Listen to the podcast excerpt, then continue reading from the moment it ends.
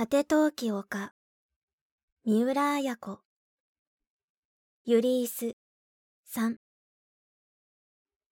今日は常の出稽古先の初釜である。そこは旭川では名を知られた病院長の家だった。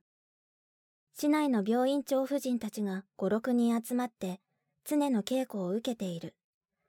常はそういう場にあってひときわ立ち勝った貫禄があった。稽古は厳しいのだが、性格が陽性なので、そうした婦人たちにも人気がある。常の出稽古の日は、朝から安子がそわそわとしている。陽一とよりを戻してからは、陽一に常の出稽古の日を教えてある。陽一はその日には頃合いを見て、電話をかけてくる。今も安子は、電話を心待ちにしながら、長襦袢の半襟を掛け替えていた。エリコが部屋に入ってきた。暮れに作ったパンタロンを履き、藤色の華やかなブラウスを着ている。あら、どこかへ出かけるの？ええ、今日ちょっと西島さんと。あら、だって今日は土曜日じゃないでしょ？今日は特別なの。エリコはにっこりと笑った。西島と映画を見に行く約束があるのだ。今日は午後から西島の会社の新年宴会で、西島は早めにそこを抜け出すという約束だった。困ったわ。安子はちょっと拗ねたようにエリコを見た。陽一から電話がかかってきたら、すぐにも出かけようとしている安子には、エリコの外出は困るのだ。常が外から電話をかけてきた時、誰もいないと常の機嫌が悪い。特に、玄関の冬は火の気を断つことはできない。ストーブを消すと、寒がりの常はたちまち不機嫌になる。と言って、ストーブをつけたまま外出すれば、不用心である。不意に電話のベルが鳴った。そばにいたエリコが手を伸ばした。私が出るわよ。耳に持っていこうとしたエリコの手から、安子は奪うように受話器を取った。エリコはちょっと安子を見たが、素直に受話器を渡した。藤戸でございます。安子の声を背に、エリコは洗面所に化粧で汚れた手を洗いに行った。と、茶の間から安子の呼ぶ声がした。エリコ、お電話よ。西島さんから。慌ててエリコは茶の間に戻った。もしもし、エリコですけど。ああ、西島ですが。悪いんだけど、急に用事ができて、ちょっとどうしても会わなきゃならない人ができて。まあ、じゃあ。うん。僕も困ってるんだけど、新年宴会が終わったら、社長と一緒に深川まで行かなきゃならなくなったんです。エリコはふっとあの夜暗かった西島の窓を思い出した。わかりました。あの、西島さん、5日の夜、どこかにいらっしゃいました ?5 日ええ、あの、かやちゃんがお尋ねした日ですけど。一瞬、西島の声が途切れた。が、ああ、あの人が来たのは5日でしたか？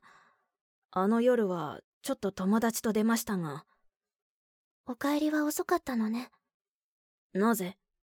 だって私、西島さんの窓の下まで12時ちょっと前に行ったんですもの。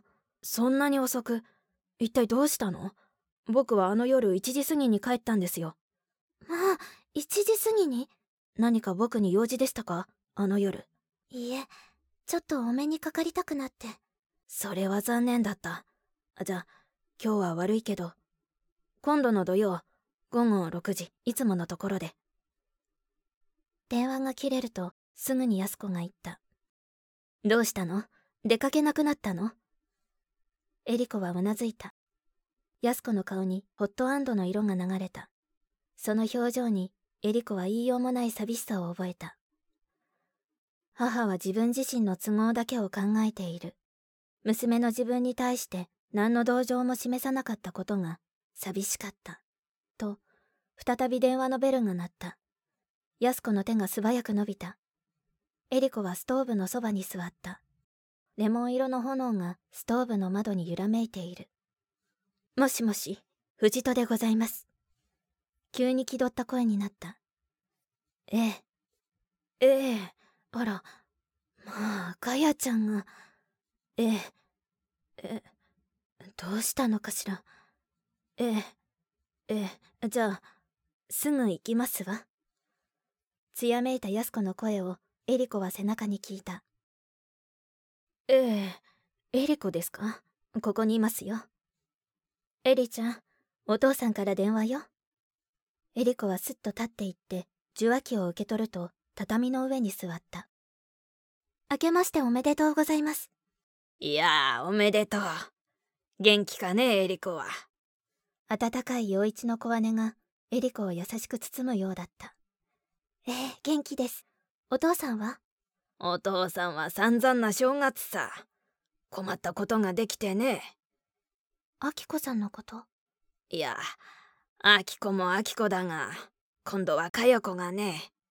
あら、カヤちゃんが？うん。詳しいことは電話じゃなんだが、ほら、この間、カヤ子のやつ遅かっただろう。そっちにも電話したから聞いたと思うがね。ええ、それが？帰ってこなかったの？いや1時頃帰ってきたんだよ。帯をぐるぐる巻きにしてな。え？一瞬何のことかエリコには分からなかった。とにかくそのことでお母さんに相談があるんだよ。あところでどうだ？お小遣いはあるか？要塞をしてますからしかしお正月だからねわしからもお母さんにあげとくよいいんです私いいよ、取っておきなさい。親というものはあげたいもんだ。じゃあ、そのうちまたエリコとも食事をしようかね。受話器を置くと、安子はもう自分の部屋で着替えをしている様子だった。ねえ、エリコ。困ってしまうわね、かや子にも。エリコが安子の部屋に入っていくと、安子は小豆色の古門の前を合わせながら眉を潜めた。どうしたんでしょう？お父さんの話じゃ初体験したんですって。まあ1時過ぎまでどこに誰といたかわからないんですって。どうしても相手の名前を言わないんですって。1時過ぎまで。エリコはハッとした。あの夜西島も1時過ぎに帰ったと聞いた偶然であろうかとにかく行ってくるわね重大事件よあおばあちゃんが帰ってもお父さんのところに行ったって言わないでね。帯をやや下に結んだ安子の姿は小粋に見えた。エリコは黙ってうなずいた。生みの親が娘のことで出かけていく。ごく当たり前のことが秘密に扱わねばならない。そのことも若いエリコの心を暗くした。車を呼んで。少し甲高い声で言う母にはいと低く答えて、エリコはダイヤルを回した。小説、果て陶器丘、集英社文庫、朗読、七瀬真由。